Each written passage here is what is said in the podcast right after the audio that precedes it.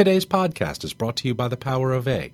The Power of A was created by the American Society of Association Executives to highlight the many contributions America's associations make to the economy and society at large. Learn more at thepowerofa.org. From the CQ Roll Call Newsroom in Washington, this is CQ Now, your nonpartisan news source for how the inside workings of Congress and the federal government shape the real world. President Barack Obama's historic trip to Cuba is over, but how his diplomacy affects the United States' ties with its Caribbean neighbor is very much an open question. While administration officials and their Cuban counterparts are identifying business opportunities, Congress still has to decide whether to lift a Cold War era trade embargo on the island nation. I'm Adriel Bettelheim with CQ Roll Call, joined by CQ agriculture and trade reporter Ellen Ferguson. Ellen, so far Obama has chipped away at the margins of U.S. sanctions against Cuba, for example, by allowing the resumption of scheduled commercial flights. But how far can he really go on his own? He may have one or two more tricks up his sleeve, but he's hemmed in pretty much by the laws that constitute the U.S. embargo against Cuba. He's essentially, by and large, through his executive actions, been building on exceptions and exemptions that are within the, the, the embargo.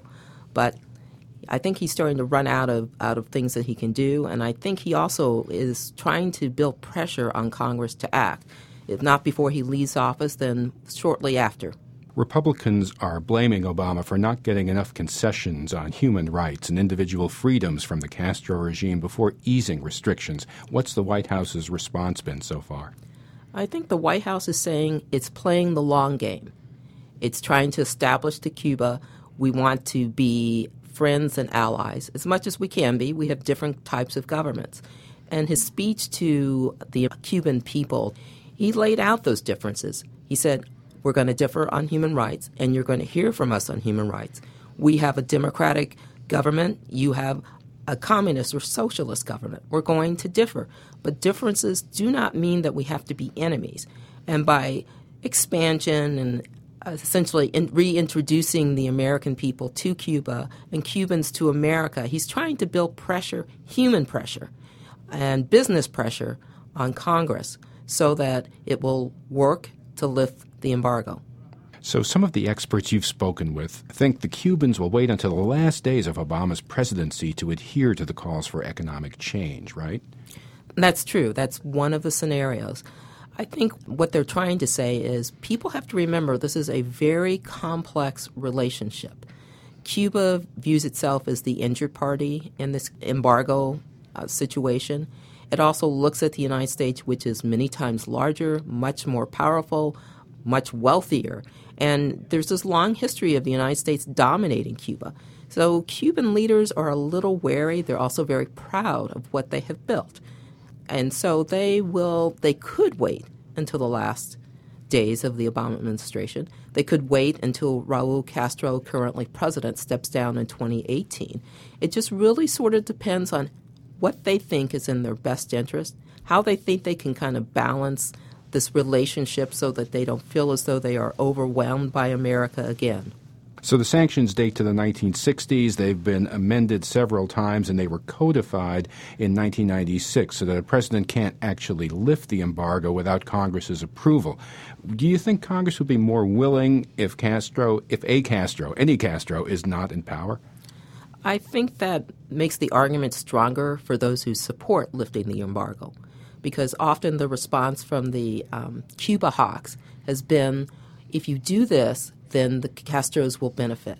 I know that some of the um, arguments now sort of look to younger Castro relatives who might benefit, but I think if Castro leaves, and there are some other concessions perhaps made, that that builds the case in Congress.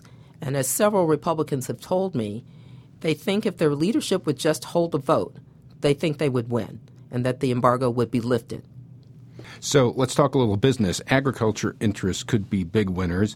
Lifting the embargo could allow for private financing of agriculture sales to the island. What products, what companies, who are we potentially talking about? Well, we're talking about rice, we're talking about poultry, uh, we're talking about beans, And we're maybe talking about some other things because that's the power of marketing, and that's really what the ag interest would like to do is get in there and be able to talk up U.S. products and to build relationships that they say that other countries have built over the years. And they believe very strongly, although some um, kind of disagree. They think maybe the Cubans are playing the American agriculture. But American agriculture believes very strongly that if it had the power, individual companies, to decide on a case by case basis as to when they're going to extend credit, that that would make for much stronger sales and help U.S. ag out. No surprise there were some farm state lawmakers in the delegation accompanying Obama on this trip. CQ's agriculture and trade reporter Ellen Ferguson on changing prospects for U.S. Cuban economic ties. I'm Adriel Bettelheim. Thanks for listening. Until next time, you can follow us on Twitter and Facebook at CQ Now, and you can download our podcast on iTunes and SoundCloud. Today's podcast was brought to you by The Power of A.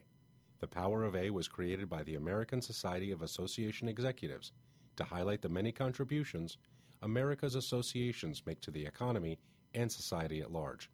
Learn more at thepowerofa.org.